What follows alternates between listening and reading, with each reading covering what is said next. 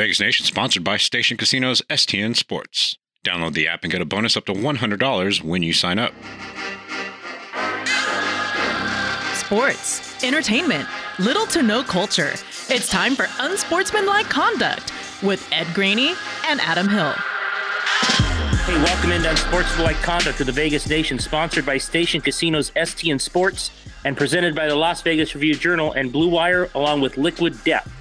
We're your hosts, Ed Graney and Adam Hill, and we're here each week to give you our thoughts on the Las Vegas Raiders before entering the world of news and topics we find interesting. I've got one of those for Adam later on. But uh, first, here we go. Adam, we were not able to have a show after the Rams debacle. Um, so before we get to the future and what's happening this week and Derek Carr and everything that's being written, I want to ask you something. You were in that locker room. I've heard different reports that there was a sense of uh, finality, a sense of that that was it, that it just wasn't going to happen this year, and that it was different like any other locker room that you'd seen all year. Is that is that true? Is that the sense you got from them that they kind of had accepted their fate for the season?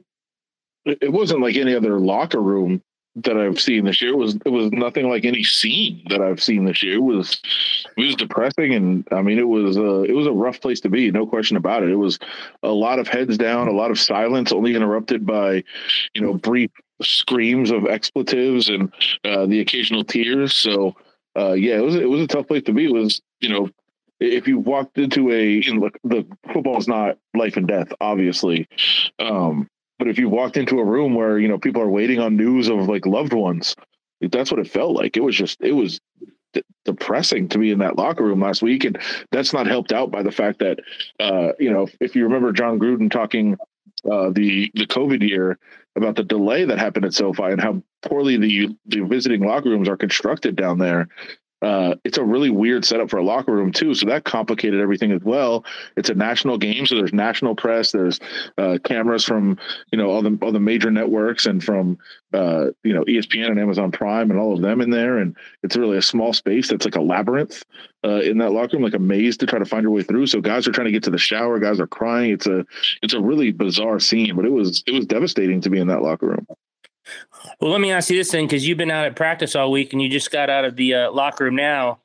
How much do you think that that was an immediate reaction? Or I, t- I heard Davante Adams speaking about this the other day about moving on now. And, you know, mathematically, they're not out of it. They'd have to win their last four. Other things would have to happen with other teams like the Chargers and the Jets and whatnot. But do you think there's been a reversal of that, or do you really think there's more of an acceptance and they're just going to go out there and play hard and whatever happens, happens? But there's probably an acceptance that this just isn't going to happen this year in terms of the playoffs. Yeah, I mean, I think everybody's saying the right things about still being alive, and they are. Like they have to win out, and if they if they do win out, then there's you know like a fifty four percent chance everything else happens. So you're looking at 50-50 if you take care of your uh, your end of the bargain. And I think that that's what their focus is to do that. But it's tough to bounce back from. The Colts locker room was different. It was an ugly scene after that Colts game. And that was different than the sadness we saw after the Rams game. But the response after the Colts game was three, three straight wins. So we'll see right. if will do that after after this. Yeah, the response was different. We had Derek Carr crying after that one. He after losses now he seems more perturbed and emotional in terms of the crying. Yeah, it's different, right? And uh, uh, it was one of the things I asked Davante and Derek about, and a couple other players in the locker room, just about, hey, even though the responses are different, the immediate response one was kind of anger and frustration, and the other was sadness. Can those two different emotions lead to the same thing, which is a winning streak, which is what happened after the last one? So they say yes. They say it doesn't matter what you are like immediately after. It matters what you are the next day and how you prepare for the next game. And we'll see if that's the case on Sunday. If they come out and uh, they're rejuvenated and energized and you know playing at a high level and firing on all cylinders, and that means they responded well. And if they come out and they're they look down and defeated and there's no energy and emotion before the game, then we'll know that they probably didn't have the right emotional response after that. Um, I think we both agree that for the coaches and the players, it's all about winning every week and playing hard and trying to win four straight and all that. But management side is is curious also in terms of fascinating to me is what they might be thinking. And i'm sure everyone wants to win and get to the playoffs. But do you believe there's probably in any internal sense that uh, winning might ultimately hurt the draft pick? And you know not that they would ever say out loud they want to lose but there's this sense that if it's not going to be the playoffs then they might as well set themselves up for best draft pick and best you know place in, in that in that realm maybe, but I don't think you really start going in that direction until the math says to. Um, you know, if they were to lose this week, if they're to lose it any week, then we'll see how they respond after that. Do you start playing younger guys? Do you start, you know, giving Zamir White a lot more carries? Maybe Brittain Brown active and giving him more carries. Do you, uh, you know, go younger in other areas as well? Like when if you start doing that, then that's an indication that you're thinking about the future and building guys up and, and not really concerned about the wins and losses. But right now, they're not doing any of that. They're giving Josh Jacobs like 100% of the carries despite being hurt. Um, so that's that's an indication that they're they're doing everything they can to, you know, to keep keep the gas pedal down and keep going forward and try to see what they can do for this season. Um, yeah, I think privately, if you ask them and you know they said, "Hey, look, the odds are stacked against us. It's probably better in the long run to lose," but nobody's going to act that way or start playing that way at this point until the math says to, and then we'll see what they do after that. If they respond differently, if we do see younger players and we do see less of a focus maybe on the wins and the losses. All right, we've talked about Derek Carr incessantly all year, um, up, down, how he's having, what kind of year he's having, um, what could happen in the future. I know Vinny Bonsignore, our call, was uh, one who wrote a story this week about these last four games, somewhat being an audition for Derek Carr. I don't believe uh, that they have seen him all year, that they've known his track record for eight and a half years, that only four games are going to decide whether they take him on with that cap hit. Now, I don't know if it's 100% that they've decided which way to go with him, but I think they had to have had many conversations so far about what to do at the quarterback position. And it's not just about these last four games. Um, I guess that could change if, you know, they, they start putting up a ton of points and he's really, really good. But I still think there has to be some kind of yeah, pre-conclusion inside right now about which way they might want to go. And I guess a lot of might have to do with the drafts pick because you have to see what you can get in terms of if you're going to replace them, where you stand and what might be out there. Yeah, I think there's no there's no question about that. Um, I, I, think that this is something they thought about a lot and probably have a decision made already. And you know, could that change? Sure, but I don't think they're I don't think they're sitting at 50-50 right now trying to wait to see what happens. I think they have a decision in mind and they'll have to be swayed the other way to change that decision or whatever it is. And look, this was set up before the season. We talked a lot about it here, and I know some other places talked about it. Other people talked about you know the three year extension, and we said here it's it's a one year deal. This was a one year prove it deal for Derek Carr, and he got to announce the big three year extension and all the money that went with it, and that was a great day for him. But uh, the details, you know, the devil's in the de- details sometimes, and it was a one year deal all along. And so um, I think they have a decision made. I think that they'll uh, analyze, you know, whatever happens over this last month. I think they'll analyze not only how players play on the field and Carr in particular, but you know how people respond to each other, how they act off the field, how they're in meetings. Are they still focused and dialed in, or are they kind of checked out and and you know looking forward to the offseason? And and I think they're going to judge a lot on um, you know behavior both on and off the field these last this last month for for a lot of different guys and. Um, you know, we'll see how they approach it going forward. My, if you made me bet right now, my bet would be that they have a young quarterback and a veteran starter next year uh, to kind of bridge the gap where they can they can still compete, they can still potentially win with the guys they have and the roster that they have and the talent that they have. But they're developing somebody for the future. That would be my bet for how that would go next year. And I think if that's the case, it's probably not Derek Carr that's that veteran. It's probably somebody else. But if they want to double down and and you know build continue to build around Derek Carr, that might be an option too. But um, I would bet against that. I would bet it I would bet on it being a you know a guy that they draft and then a, a veteran guy they bring in to be the mentor and bridge player. Would you, uh, if they lost this week, you're talking about young players, would you give Jarrett Stidham a chance just to see what you have in him? Or do they? Uh, they probably already know what they have in yeah. him. He was in New England. That's what I was going to say. I mean, they already know. I, I think either you know could could he be the veteran that's the mentor that's the starter next year, trying to uh you know get another young guy ready like that's possible if, if they believe in him but i i don't think that they need you know other guys i think they need to see something from them and they need to put them in positions. I think with stidham a guy that's been with this coaching staff for a couple years i think they know and and either they know that they can go forward with him as as a veteran mentor or they they know that he's not that guy. So one way or the other i think they know what they have in jarrett stidham and i don't think he's one of the guys that they really need to audition yeah, um, on on that realm, in terms of guys that might need to audition, um, uh, I want to bring up guy maybe as much or more than Carr and Darren Waller. Uh, he's been hurt. We know his age. We know what his contract says. Uh, I actually think these four games might be more important for him than Derek Carr because I agree with you. I think they know which way they're going to go in Carr unless he completely lights the world on fire and they win three of four and they're like, oh well, we're close and you know, uh, let's stay with what we've got. But Darren Waller might be a guy also who's auditioning for a job. Yeah, potentially. I mean, he he got the contract, and he's, you know, he's due, you know, a lot of money over the next couple of years, and uh, it's kind of a different situation than Carr. Would they be able to find somebody to take him? Maybe. I think they probably would uh, be able to trade him if they really wanted to. But um, I do think he's a, an interesting case of what they're going to do this offseason. There's several though. I mean, obviously, Josh Jacobs and his, you know, pending free agency is is an interesting decision they have to make. But Waller's locked up. Like they've got him under contract for a couple of years. So if they want him around, they can have him.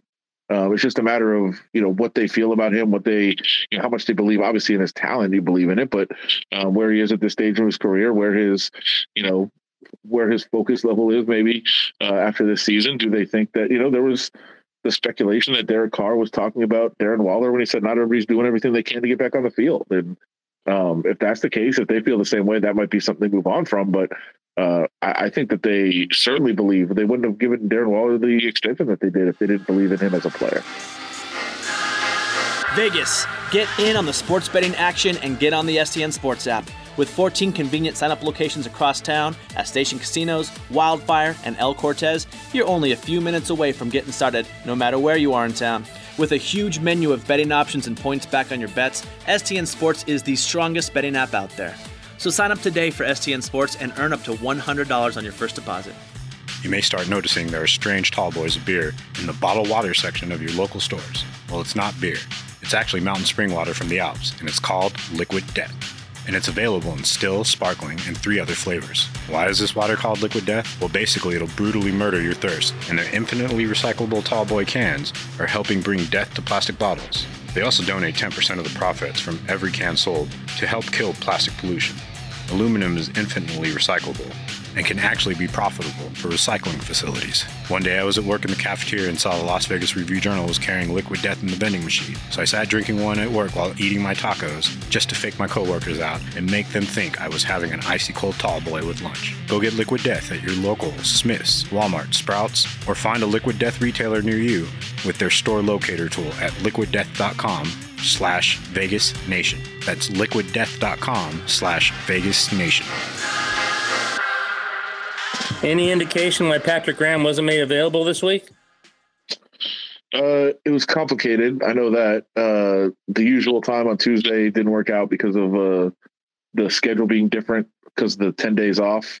Uh, it was a little bit different. So they moved him to Thursday and then moved him to Friday. And then they moved him to the same time that the locker rooms were open. So nobody was going to be there. So he would have been available today, I think, if they had not done it at the same time as the locker rooms. Um, but everybody said they were going to the locker room because you got to go talk to players if you have to make a decision between the two. So um, I, I, know the the belief among a lot of people is that they were just hiding him from answering questions about the end of the game, but I don't necessarily think that's the case. Um, eh, maybe a little bit to some degree. I don't think you would schedule him at the same time as the locker room if you were trying to do that. But um, yeah, we could have. I think we as a collective uh, could have talked to him instead of players, but I thought the players' perspective was more important. Uh, any question as to if there's a fall guy, he might be a leading candidate?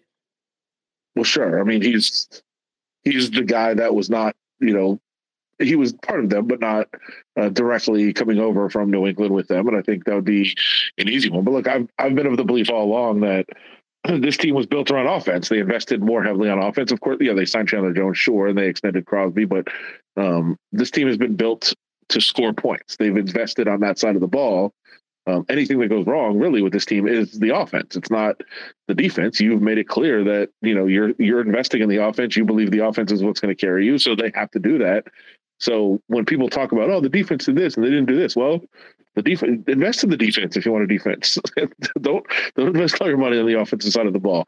It, it's a salary cap world. You can't have everything, and uh, and you see that around the league. It's why you know we we talk about quarterbacks on rookie contracts being so so important.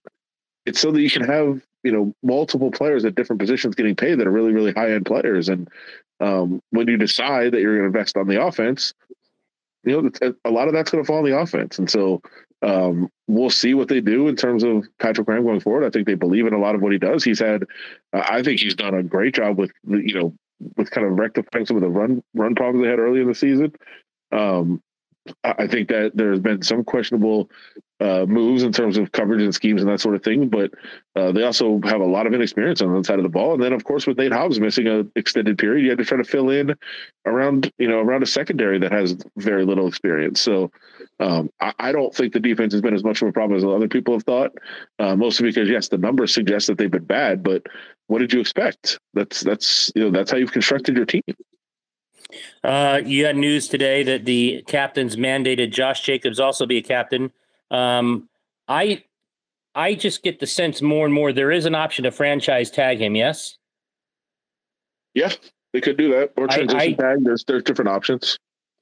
I I I'm more leaning towards that option. I don't know what you think about Josh Jacobs. Um, he's had a heck of a year. Now they're, you know, I know it's the captains mandating him be a captain. Those are those are, you know, his teammates and players saying that he deserves this given the kind of season he's had.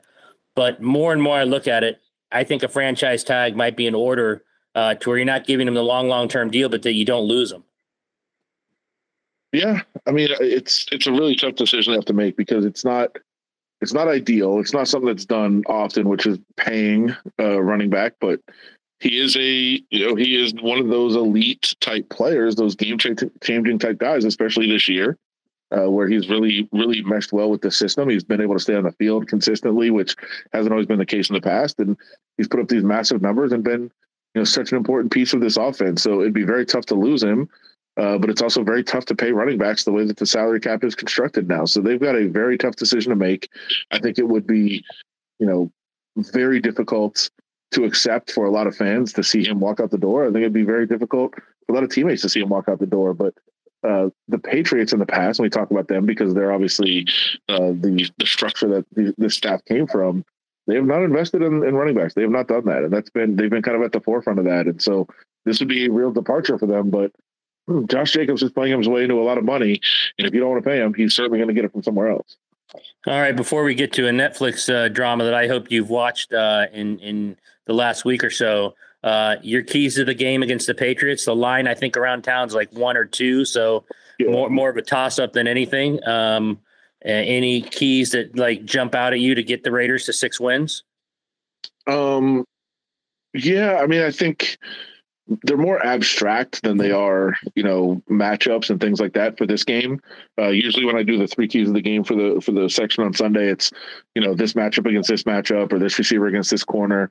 Um, I, I think it's different this time. I think one is just play the game like don't get caught up in McDaniels versus Belichick or Lombardi versus you know the defensive coordinators or Matt Patricia calling plays on the other side as McDaniels replacement or um, any of those things. And that doesn't just go for the coaching staff; it's everyone. It's you know all the players that used to be part of the Patriots. It's all the players on the Raiders that want to win for McDaniels. Like all of those things can can really take over uh, the entire game.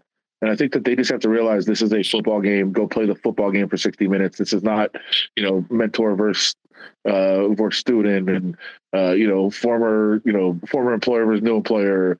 You know the big bad wolf against uh, against you know whoever. It's it's just a football game between the Patriots and the Raiders, and they have to look at it that way once the ball kicks off. So I think that's a big one. Um, not scoreboard watching is another. You know, we talked about the fact that you know everybody around here in this building is talking about still having a chance, and hey, we just have to win our four games and uh, hope that some other things fall into place around the league. Well, don't be standing on the field and saying, "Oh, look, the Jets are losing. Oh, oh, look, look, look, the Dolphins are losing. This is good." Like you can't get caught up in that. It's it's way too early for that. It's bad to do it any time, but right now it's just about taking care of business in your four games. And then I think maybe the the, the biggest matchup thing is uh, don't get Belichicked. And, and when I say that, I mean the Patriots don't really have. If you say like, what do the Patriots do on offense and defense? Well, they don't really have a thing. Like what they do is they just they literally just every week change what they do to take advantage of your weaknesses. And the biggest thing they do is just wait for you to make that one big mistake and pounce on it. That's what their their thing has been. Last week against the Cardinals, it was a close game. It was a tie game. Cardinals had the ball. Uh, DeAndre Hopkins carries the ball in one hand. They know that. They attack the ball. They make them fumble. They return it for a touchdown. That one big play really determined and swung the whole game. And so that's what the Patriots do. So you can't allow them to do that. You can't allow them to seize on your weaknesses. You can't make that one big mistake that turns the game. All right, I got to ask you. Uh, the last, uh, I think the, I don't know if the last episodes have dropped, but many have. Uh, how excited are you about Harry and Meghan? Okay, so I'm I'm setting it aside you said because, are, are, you're going to watch it though. A hundred percent, I am. Yeah, but I don't. I, I don't like those. Are the kind of things that during the season are tough. Like I'm waiting for the season to be over so I can just sit down and just watch it, just go through it, focus on it. You know, uh, read all kinds of you know side you know accompanying pieces that that people have written about it and uh, some of the background and people that delve deeper into some of the storylines. Like I want to get into it in that way. Like I'm not really a big royal family guy, but I am a you know dysfunction dysfunctional family guy, and I think this is more about dysfunction in a family than it is royals.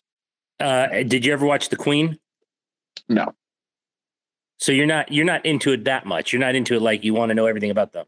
No, that's what I'm saying. I'm not a royals person, but I think this is more about dysfunctional family, which is something I very right. much understand as a product of one. So, uh, yeah, I think I think uh, not that we were royals. I mean, we're it, it's it's also cool to see like when you grow up you know, with nothing, uh, and your family's dysfunctional, you think that people that have it all have just the greatest, most simple, and you know, perfect families. And to see that, you know, even at that level, you can have the same kind of dysfunction that you have in your own family. That's awesome. I want to watch that. I think it's been reported they got 25 mil for this thing. Yeah, that's that makes me a little less excited. I just I want them doing it just for the exposure, just to expose what was going on, not not the cash. But you understand that's not the way the world works. So uh, I believe they probably deserve that and more for telling these stories. It's all their it's all their side of it though. It's one it's pretty much it's it's one sided. I've watched uh, all of it. Yeah, give me uh give me the other side. Give me the give me the Royals coming out with I their own William, documentary. I want William's side. I want William and Kate's side. Sure, of course. I want I want Pippa's side. Who? I'm a big Pippa fan. Oh, you want Pippa's side? Yeah, yeah. One side I don't want is the new king, Charles. Well, I've read some stuff about him, and his uh, his morning routine is a bit uh, disturbing. Really? What is? What, what, give me give me some uh, tidbits. What does this guy do? He's got like a, the guy that plays the horn outside his window for 15 minutes every morning. Oh no! Whole, they put the who knows if this is true. By the way, I should say that uh, allegedly uh, that he has you know he has somebody come and put the toothpaste on his toothbrush for him in the morning. Charles does? Yeah. That doesn't surprise me though. None of that surprises it's, me. It's a bit much. Like put your own toothpaste on the toothbrush, bro. That doesn't surprise me at all. All right, so you're going to set it aside. We'll have future uh, reviews from you, but I just want I wanted to make sure I knew you'd probably be into it, but I didn't really know because we've been watching it at the house and we just think it's fascinating. Yeah, I mean, I'm, I'm in. Give me it. I, look, I like any behind the scenes. I like a, uh, like documentaries, but I like you know, I, I like anything chaos. that tells behind the scenes stories. Oh, chaos for sure. Um, but yeah, like uh, it's it's hard knocks of the royal family. I like that. Awesome stuff there. All right, we'll get your review once you've seen it. Uh, that's going to do it for our latest edition of Unsportsmanlike Conduct of the Vegas Nation, sponsored by Station Casinos STN Sports and presented by the Las Vegas Review Journal, Blue Wire, and the one and only Liquid Death. Remember now, there are new episodes of Vegas Nation every Monday, Wednesday, and Friday. Subscribe to Vegas Nation on Apple Podcasts, Spotify, or any podcasting app. Find all that coverage and more at vegasnation.com. For our producer, Larry Meir, and my co host, Adam Hill, I'm Ed Graney. We'll talk to you next week.